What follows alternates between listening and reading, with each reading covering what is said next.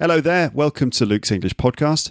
This podcast is sponsored by italki. Go to teacherluke.co.uk forward slash talk uh, in order to sign up for some lessons with an, with an online English teacher. And italki will give you 100 italki credits free in the form of a voucher. Voucher, that's nice, isn't it? It's always nice to get a voucher. So if you sign up through my URL, and buy some English lessons with a teacher, then italki will send you a voucher worth 100 italki credits that you can use as a discount uh, against future purchases. That's not bad, is it? Oh, no, it's not. Right then, now let's get stuck into part two of this episode, and here we go. You're listening to Luke's English Podcast. For more information, visit teacherluke.co.uk.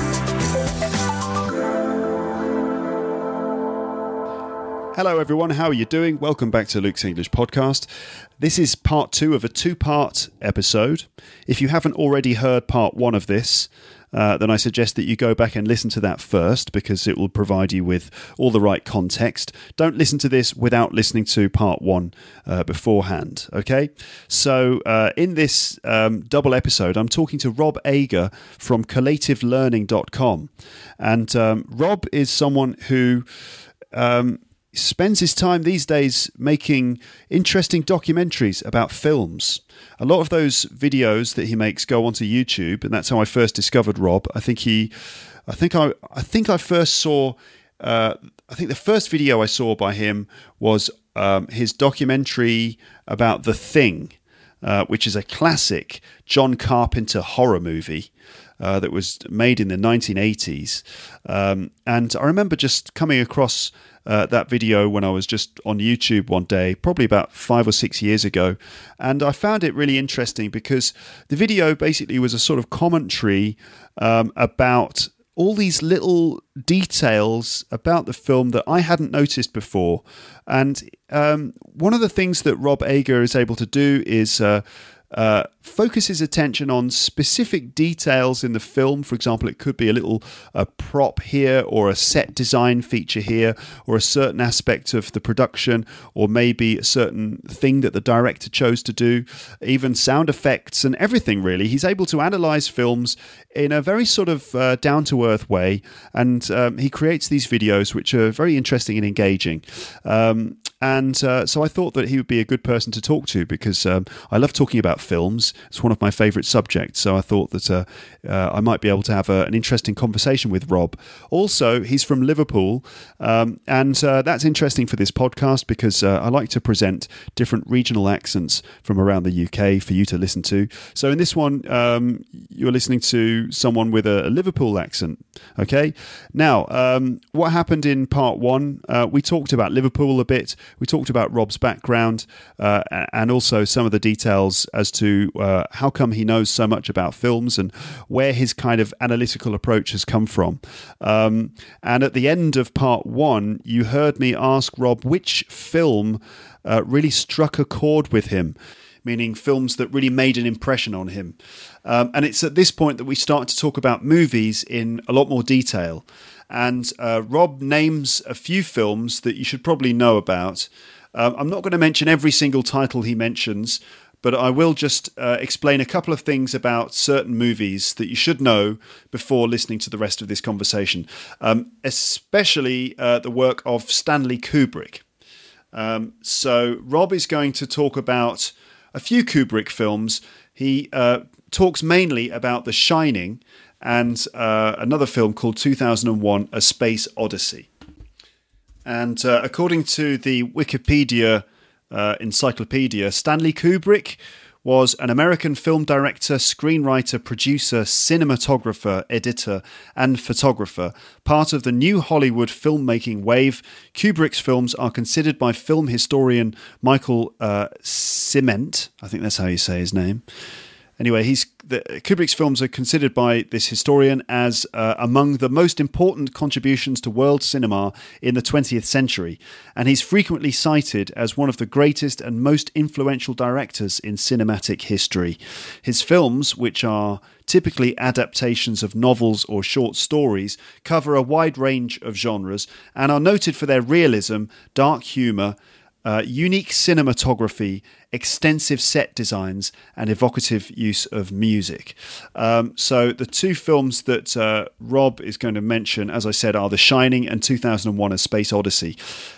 Basically, The Shining is an adaptation of a Stephen King uh, story, and uh, the movie stars Jack Nicholson, and it's basically about a writer who goes with his uh, small family to go and live in a hotel um, so that he can escape all the distractions of the world and focus on the novel that he wants to write. And while uh, staying in the hotel, uh, he kind of goes crazy. The isolation of the hotel and the conditions that they live in in this big old building cause uh, the Jack Nicholson character to go crazy, basically. Um, that's probably all you need to know.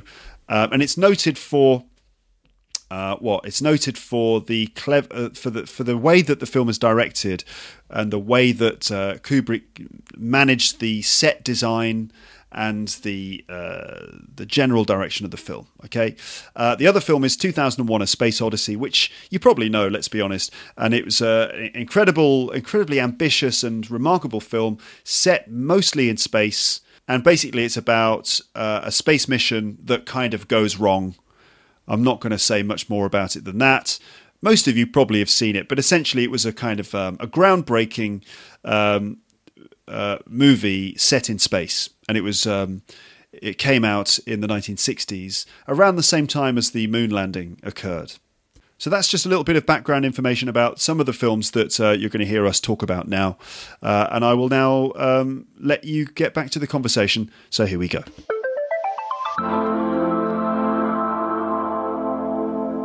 There are probably films that you saw which you thought about a lot or which you discussed yeah. a lot with other people before you started making films that yeah I mean, when i was a kid uh, the, the movies that really stood out to me was uh, alien and the shining which as i mentioned i saw at seven years of age both of those movies just blew me away as a kid yeah um, uh, mad max 2 the road warrior just uh-huh. stunned me when i was uh, about 10 years old 9 or 10 years old um, still my favourite film today. Blade Runner. I had a like a lot of people. I had a, went through a Blade Runner obsession phase yeah. in my teens. Um, yeah, I mean those those ones definitely played on my mind from the from the day I saw them. I mean, right up to today, they still uh, are fascinating to watch. Yeah. What was it about, for example, Alien, that that so interested you? It's a big question, isn't it? Well, this is the thing: is uh, with these movies, I often didn't know what fascinated me. Uh, I mean, Space Odyssey was another one that, uh, that fascinated me as well. I saw that in my early teens, and I was just fascinated with it for years. And I had absolutely no idea why I was fascinated with it. Mm. I just knew that it triggered something subconsciously, you know. Yeah. Uh, and it was only um, it was with Alien and The Shining, which uh, around about uh, 2006. Uh, I'd made a few short films of my own, and I, I, was just trying to enhance my directorial skill. Yeah. And I thought, well, you know, study the masters, study the movies of the masters. I wanted to master shot composition, so I started studying uh, Alien and The Shining uh, for shot composition. Yeah. Uh, I was particularly interested in The Shining at the time because there was a hell of a lot of wide shots, mm-hmm. um, and you know those amazing uh, Steadicam shots and so on. I, I, was I was particularly interested in the way Kubrick framed the shots mm. because I could, I was never able to understand why that film had scared me so much as a kid because yeah. it's, it's, all well lit. Uh, there's no cobwebs. There's no jump scares. Um, but yet the film scared the hell out of me, and I was I was determined to find out why. Yeah. Um, you know, the sort of early conclusions I came to about that when I started studying and tr- actually actively trying to break the movie down was uh, the idea that the, the big, huge sets made the characters look small and vulnerable. Uh, like like little children, and the emptiness of the place. Obviously, it was a very lonely place. Uh, you could be lost in and chased by a predator. You know, just basic observations. Yeah, yeah. Um, so yeah, that, that that started the understanding of the Shining started to kick in for me there. And as I was doing that, I started to notice all the native designs in the sets. yes. Um, and then that connected up with the dialogue about natives early in the film. And I was like, hey, uh, is Kubrick making a statement here about native genocide? What's what's going on here? So that that got me triggered off on that. And so, like I say, that was an accident. I didn't expect to find that there. I was just studying the shot compositions and the, the set designs. yeah. Okay. And Uh, yeah, and there's the same thing happened with Alien. You know, it was uh, the the birth trauma. I started noticing all those details and that. And once I picked up on those things in those two films, then everything the everything else just came after that. You know, I started studying lots of films in detail. Right, I see. Okay.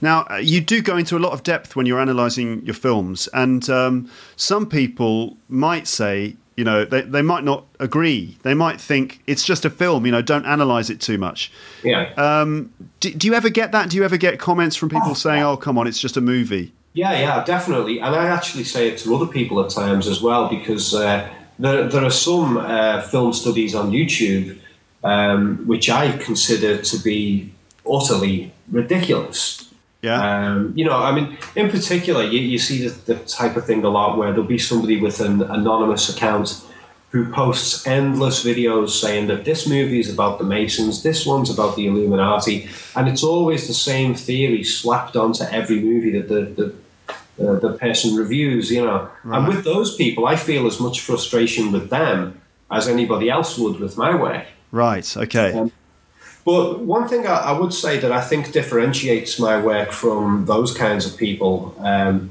is, well, first of all, the sensory uh, verifiable thing that I talked about earlier, where a lot of the things I'm talking about you can actually verify in the details, and you know.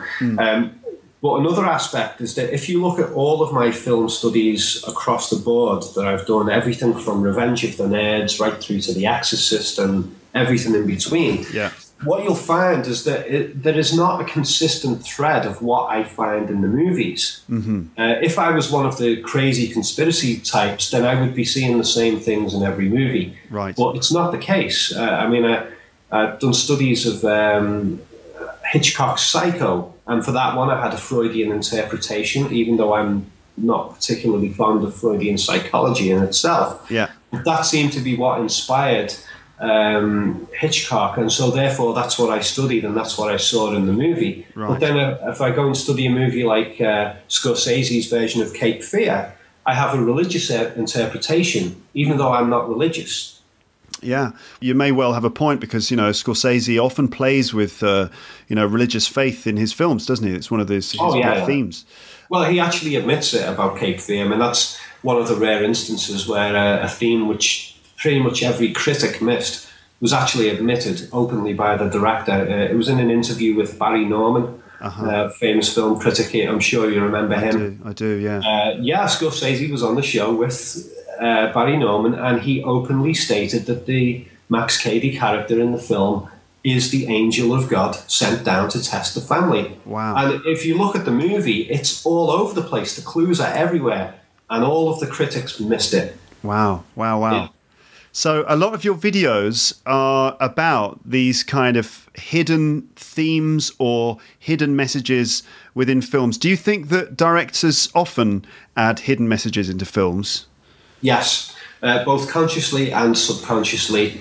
Um, not all the time. I mean, well, different directors do it with different levels of sophistication. Uh, I mean, some directors are just so basic that they just follow the dialogue that is written in the script, and the visuals are all just incidental. Yeah, And everything is just about getting the actor to say the lines in an, emo- an emotionally evocative way. yeah, So that's the standard interpretation of what a director does.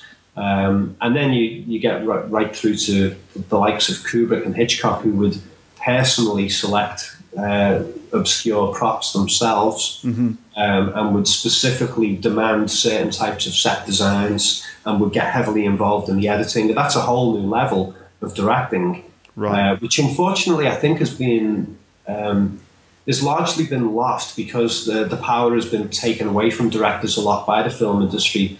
uh, directors have basically been, for the most part, reduced to people who shout action and cut. Yeah. Uh, and just ask the actors to alter their expression a little bit, and everything else is just done by numbers by the rest of the crew. Right. Um, I, I, for me, that barely even qualifies as directing. Or, yeah. They're, they're more just like managing the, the, the process, just like, you know, they're like more like technical directors rather than artistic directors. Yeah, yeah. But even, even technically, they're being carried by other people on the crew. Right, I see. Um, well, I mean, what, you know, it, partially an answer to the kinds of people who say, oh, there's no hidden meanings in the movies. And it's not just hidden meanings, a lot of it is. Um, I, I, think movies tap into uh, a certain subconscious language. Uh, I mean, there's a narrative subconscious language. I mean, I've got a daughter who's almost three years old, mm. and I'm absolutely fascinated watching her play with her toys. Mm because she's got, you know she's got these little animal figures and these little uh, men and women figures, and she makes up stories with them and has them interact with each other. And it is absolutely clear watching her that she is developing her understanding of the world by creating stories with these toys. Mm. Uh, and she's expressing her understanding of how human behavior works, how people interact, and what is expected and what is not expected, and so on. Yeah. Um, so that that's how crucial narratives are, uh, fictional narratives are in people's understanding of the world, and books and movies and plays tap into that that language. We all uh, have that going on inside as a, a, means of understanding the world. Absolutely, I think it also is an important consideration for for people learning a language that um, we yes. perhaps, we perhaps don't realise the the frequency with which we tell stories when we are communicating ideas. And um, like, for example, I teach at university, and my students have to give presentations. I give them, like, you know, just presentation topics about like American history and stuff like that. And um, it's amazing to me. There's like, I guess this there's like the good presentations and the bad presentations, right?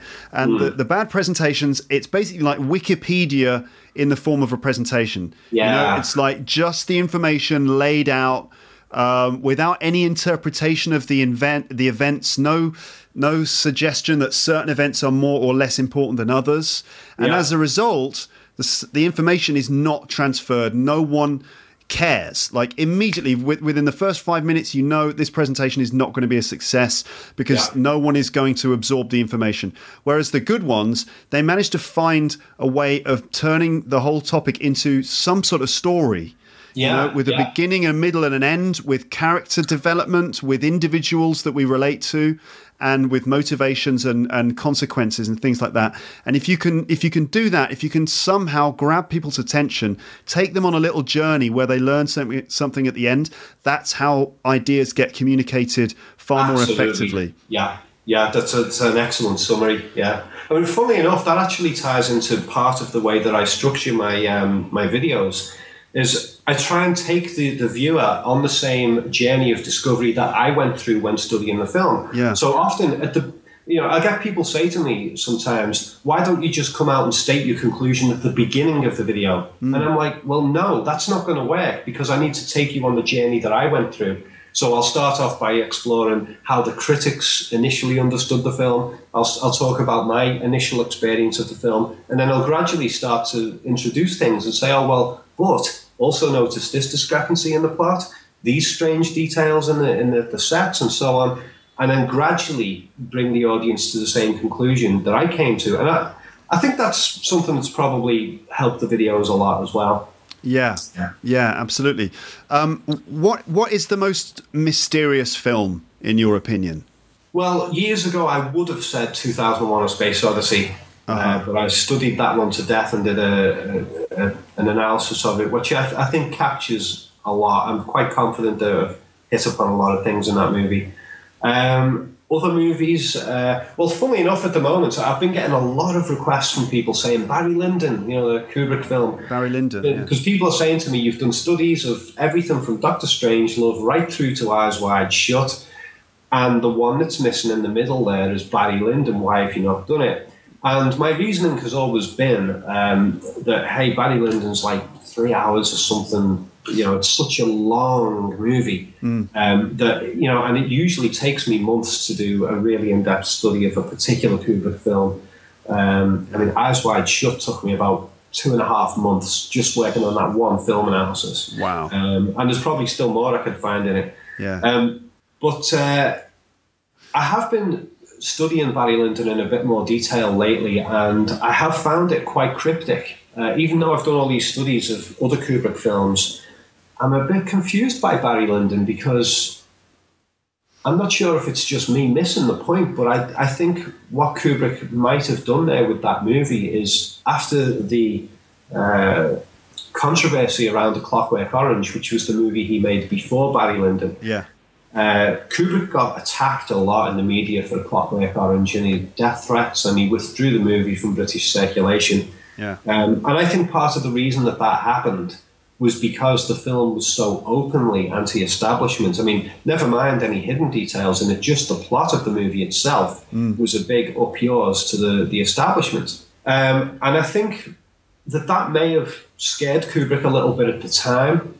And I think with Barry Lyndon, he may have settled down to a more straightforward narrative approach to film. There are still some hidden elements in the film that I've detected, but Yeah. not as complex as his other movies, as far as I can tell. I could be wrong about all this. I may find that there's all kind of kinds of other stuff in there. Hmm. Uh, so yeah, Barry Lyndon's a bit of a confusing one at the moment. Okay. Well, I, I look forward to seeing what you Yeah. uh, what you produce in response to that one. What about more recent films? Have you seen any of the the, the recent, for example, superhero films? Did you see uh, Batman versus Superman or any of the, the Marvel output lately?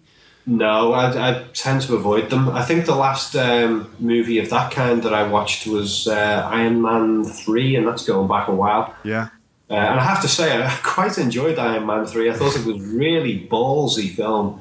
Uh, you know, I mean, all that stuff about the Bin Laden character turning out to be an actor and stuff. I was Right. like, whoa. Very funny, very funny performance by uh, Ben Kingsley, right? Yeah, brilliant. Yeah, I mean, I, that's the thing is, I love the, the superhero films that, that have got a humour. Yeah. You know, I'm a traditionalist. I like I like the Hellboy films. I think they're fantastic. Um, yeah, and uh, the, the the old Superman films, the first few Superman. Yes, I actually like Superman three as well.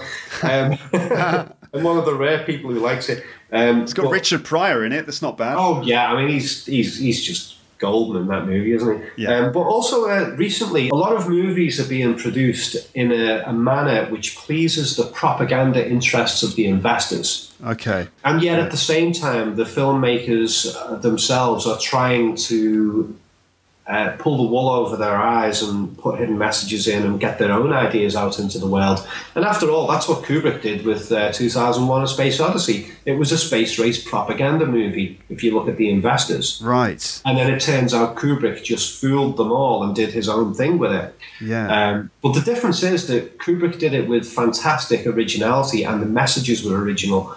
Something I'm seeing a lot in movies released today is that, yes, you know, some of them do have um, uh, subtle themes hidden in them, but the themes are not really anything new. right. Um, I was trying to think of an example of that uh, off the top of my head. Um, I, I, I like I like watching these films, but I don't think that they're great. You know, I, I, I don't know if I'm twisted in this way, but I like to watch terrible Hollywood output just for the fun of it.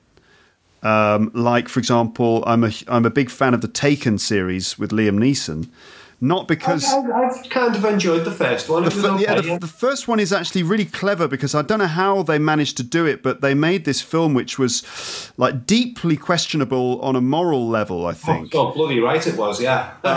and yet somehow it's almost impossible not to be carried away by the events and to somehow be rooting for the character. This guy who who just you know sort of uh, breaks all of these laws and uh, kills people without any sort of question, and he you know it's a bit like the Death Wish movies. I was just going to say it reminds me of the Death Wish movies. Yeah, yeah. I mean, I, I don't know if you've seen, but I um, well, actually, I haven't put it on YouTube, but I actually did a study of Death Wish two and the controversy around the film. Yeah. and that video I think is two and a quarter hours long. There's so much going on around that one movie that has got such a bad reputation. Um, yeah, there, there are a lot of heavily commercial, uh, morally questionable films that, that I enjoy in a similar way. But what is what I'm finding difficult with these superhero movies is the heavy reliance on cliche. Uh-huh. Um, like for example, in in the Iron Man films and in a lot of other superhero films, Yeah. you get this repeated visual uh, instance of oh, a hero character jumps in the air high and then slams on the ground with one fist on the ground and one knee up in the air. Right.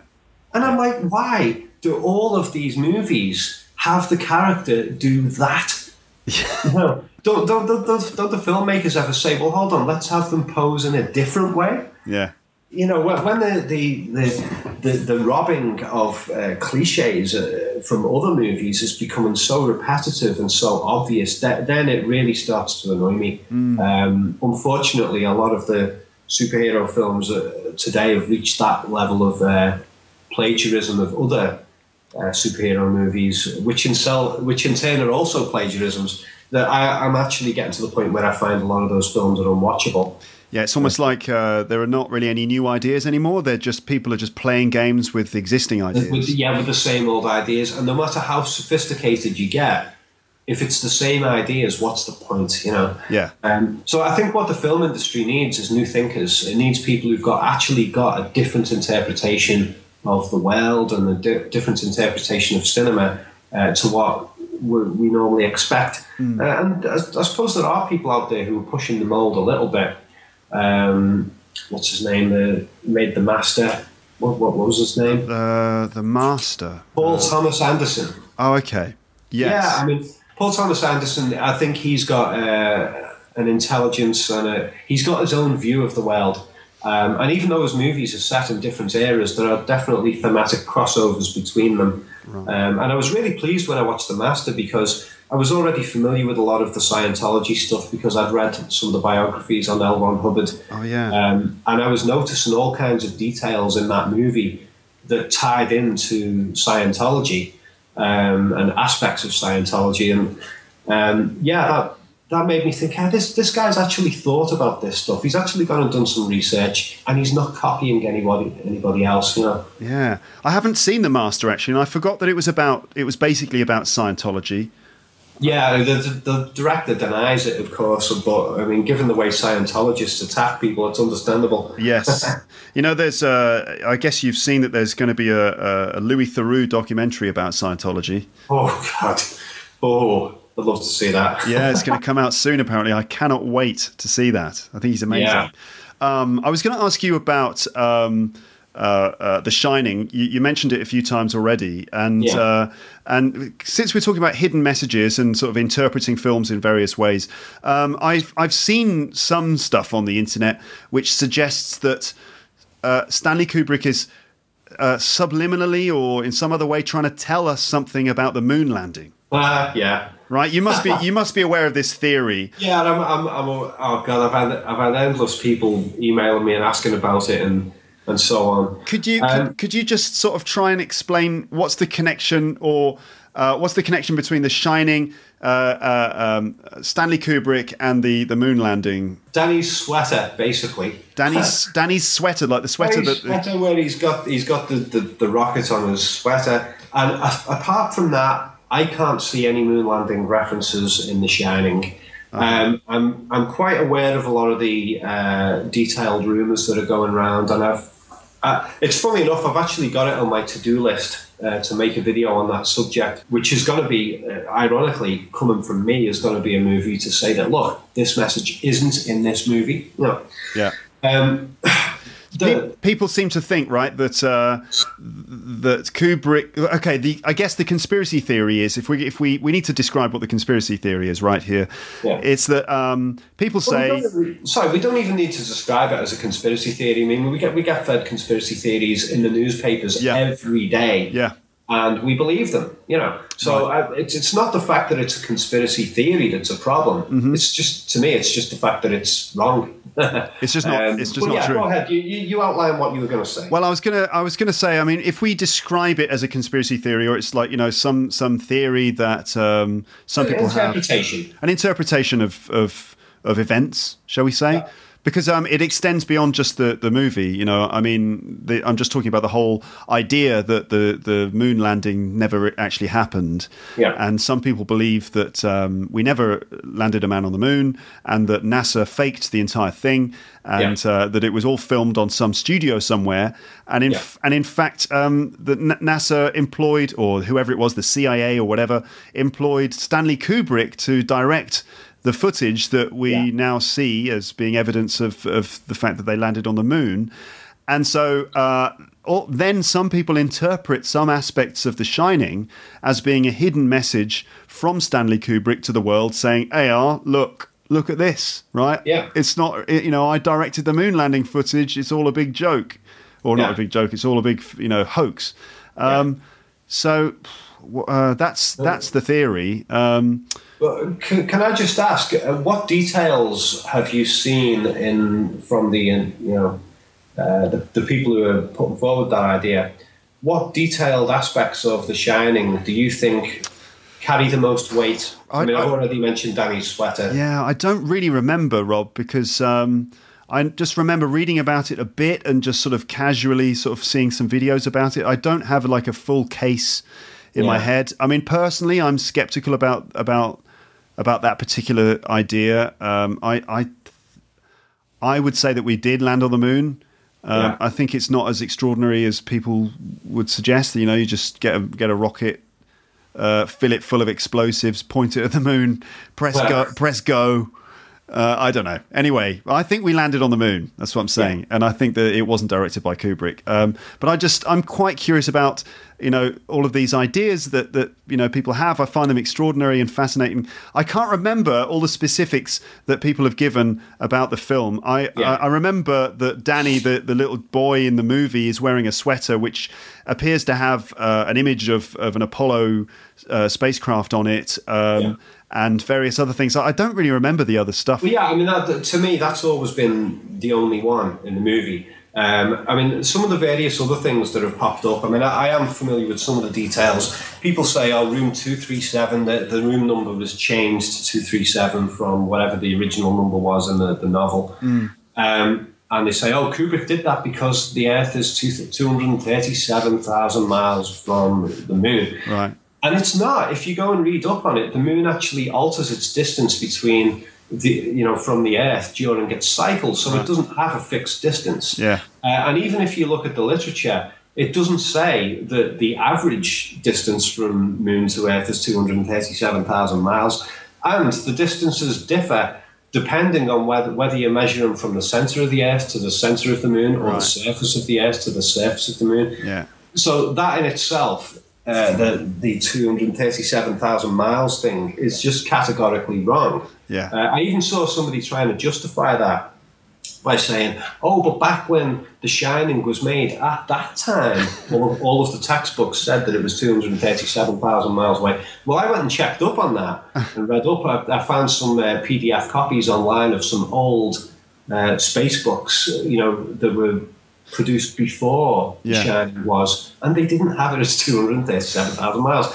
So, you know, you know, to, to me, that's one example of where it's categorically wrong. Um, you know, there, there was somebody, uh, one of the things was that, oh, the uh, room number 237, room number NO, uh, that's an anagram of moon room, but it's not because there's an O missing. You know, room number has three O's and moon room has four O's. You know, it's just absolute uh, nonsense. When people start getting into, oh, two plus three plus seven equals this and, and blah, blah, blah, uh, then it becomes like countdown. If you get Carol Vorderman involved, you can come up with any interpretation you want.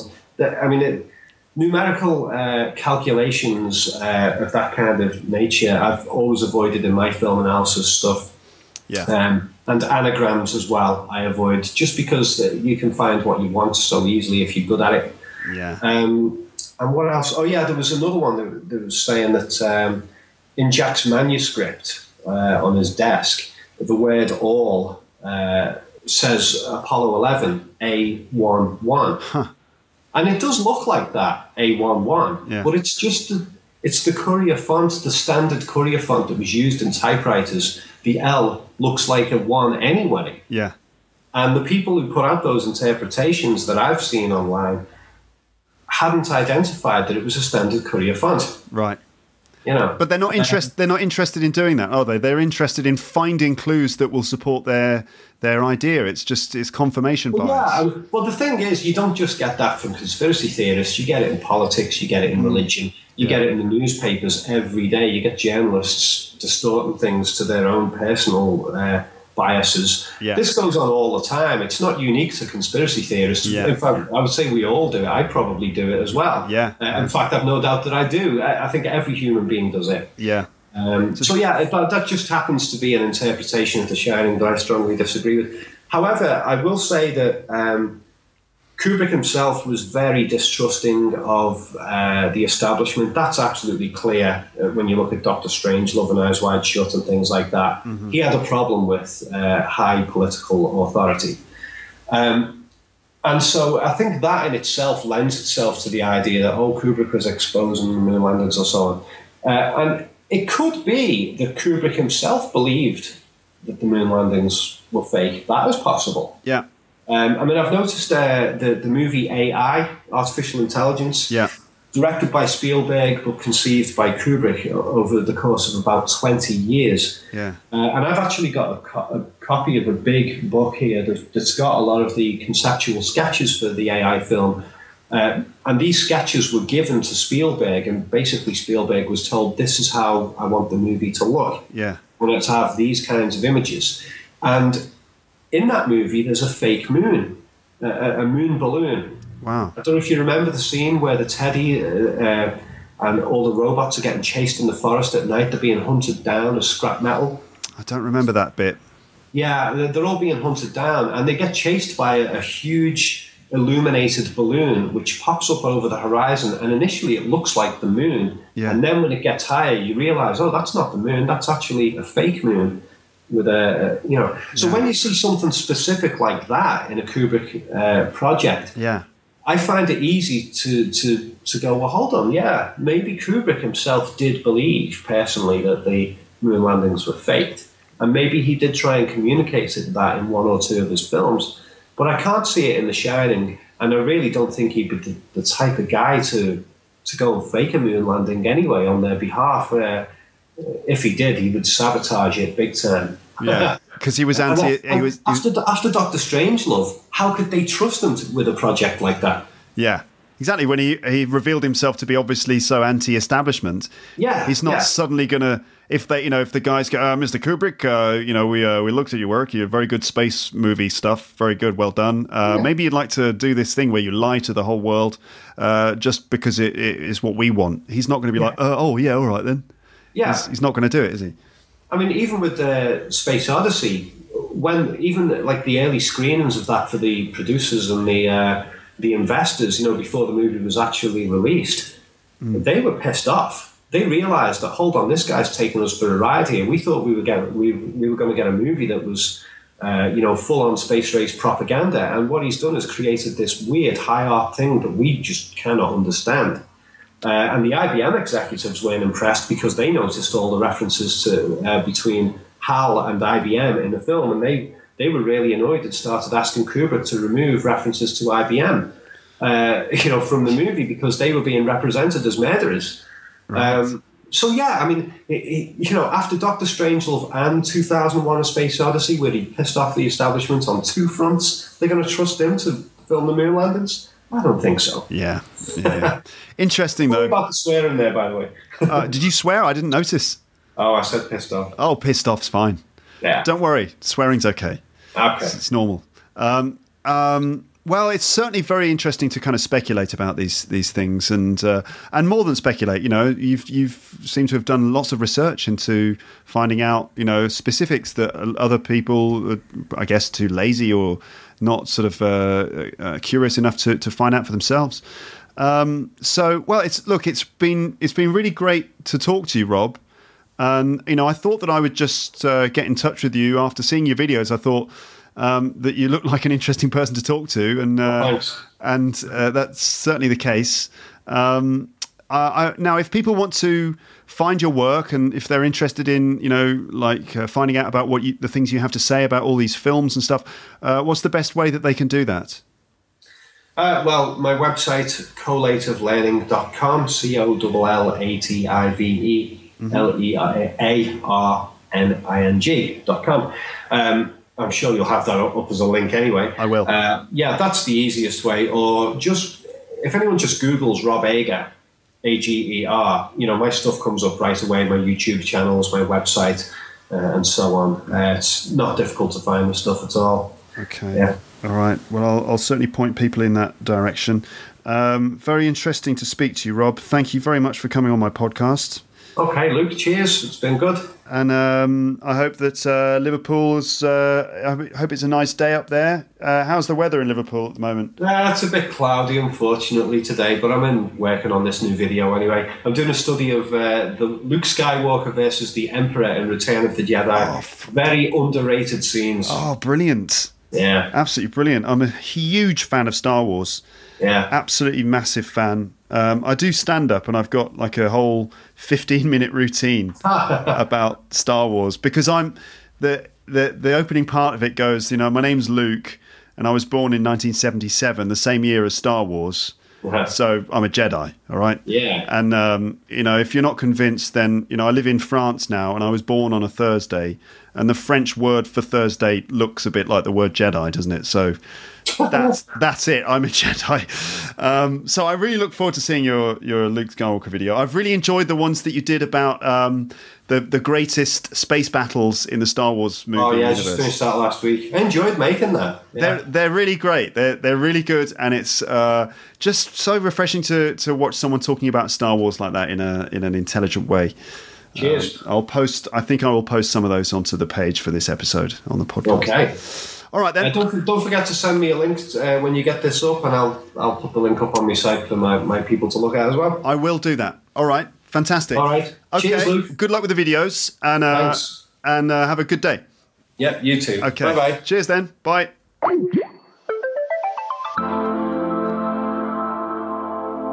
So that was my conversation with Rob Ager from Collative Learning. Now, how was that for you? Um, I wonder if you managed to keep up with all of it. Um, I expect it, it was probably quite difficult because um, of a number of things. The the sound quality might have made it harder, um, so that you couldn't understand every single word. If you're not familiar with um, with uh, like uh, Rob's accent, that might have made it more difficult, or maybe not. Maybe you were able to follow all of it. Um, also, just the nature of the conversation, the the fact that we were talking about films in quite a specific way, uh, in quite a lot of detail. Um, that might have made it hard. Also, if you're not familiar with all the films and all the cultural references that we were talking about, obviously that would uh, add an extra level of challenge. Um, so, anyway, let me know. Let me know what you think. Um, and um, and when I say that, I mean let me know what you think about the, the, the points that we mentioned in the conversation, but also just what did you how did you um, feel about that conversation in general? Did you understand it? Did you manage to follow it? Did you learn anything new from it? Um, let me know in the comments section. I'm I'm very interested to hear your feedback. Um, personally, I found that to be a really interesting conversation, and I'm really really glad that I spoke to um, to Rob as an individual. I find him very interesting, and I love his work. Uh, but also um, just the fact that he's uh, from Liverpool, and uh, it was interesting to talk to a genuine Scouser on the podcast. Um, and uh, you know, I like to present these different UK accents to you, and it's you know a nice chance for you to get an inside view of what life is like um, um, in these different parts of the country. Um, so there you go. Now, what I should do is copy Rob. I think because what what Rob's done is if you if you go to his website collative learn you'll see that he's got loads of content which you can download from the website.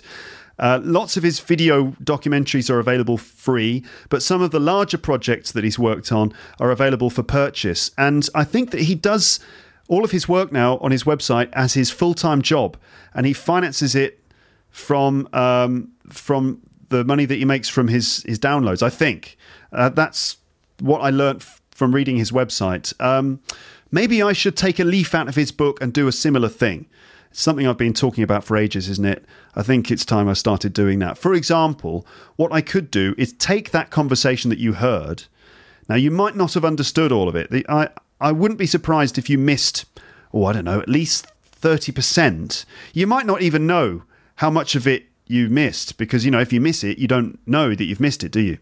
Anyway, what I should do probably is extract bits of language and specific bits about pronunciation and, well, vocabulary probably, uh, extract that and turn it into um, a kind of explanation. Maybe I should produce an episode where I explain everything in terms of the language and teach it to you and repeat it so that you can practice the pronunciation and create like a PDF downloaded downloadable worksheet that you could use to learn all of the vocabulary and stuff that um, uh, you heard in the in the episode. And that way you could really I mean it's it's like the perfect way really I think of teaching English because it would be like learning using authentic conversations as the source of the English that you learn you know? And I think there's probably no better way of doing it than that. So I really need to pull my socks up and turn over a new leaf check out the idioms I need to pull up my socks and turn over a new leaf and actually start to produce downloadable content, like premium content for learning. I've been thinking about it and talking about it for ages. Luke's English podcast study packs. Yeah, I'm going to get round to it eventually. I'm, I'm sure I will. Um, so, anyway, that's the end of the episode. Thank you very much for listening uh, to my conversation with Rob Ager from collativelearning.com. And let me know what your thoughts are um, about anything that you heard in that episode. All right, then that's the end of the uh, the episode. Then now, and I'll speak to you again soon. But for now, it's just time to say goodbye. Bye. Bye. Bye. Thanks for listening to Luke's English podcast. For more information, visit teacherluke.co.uk.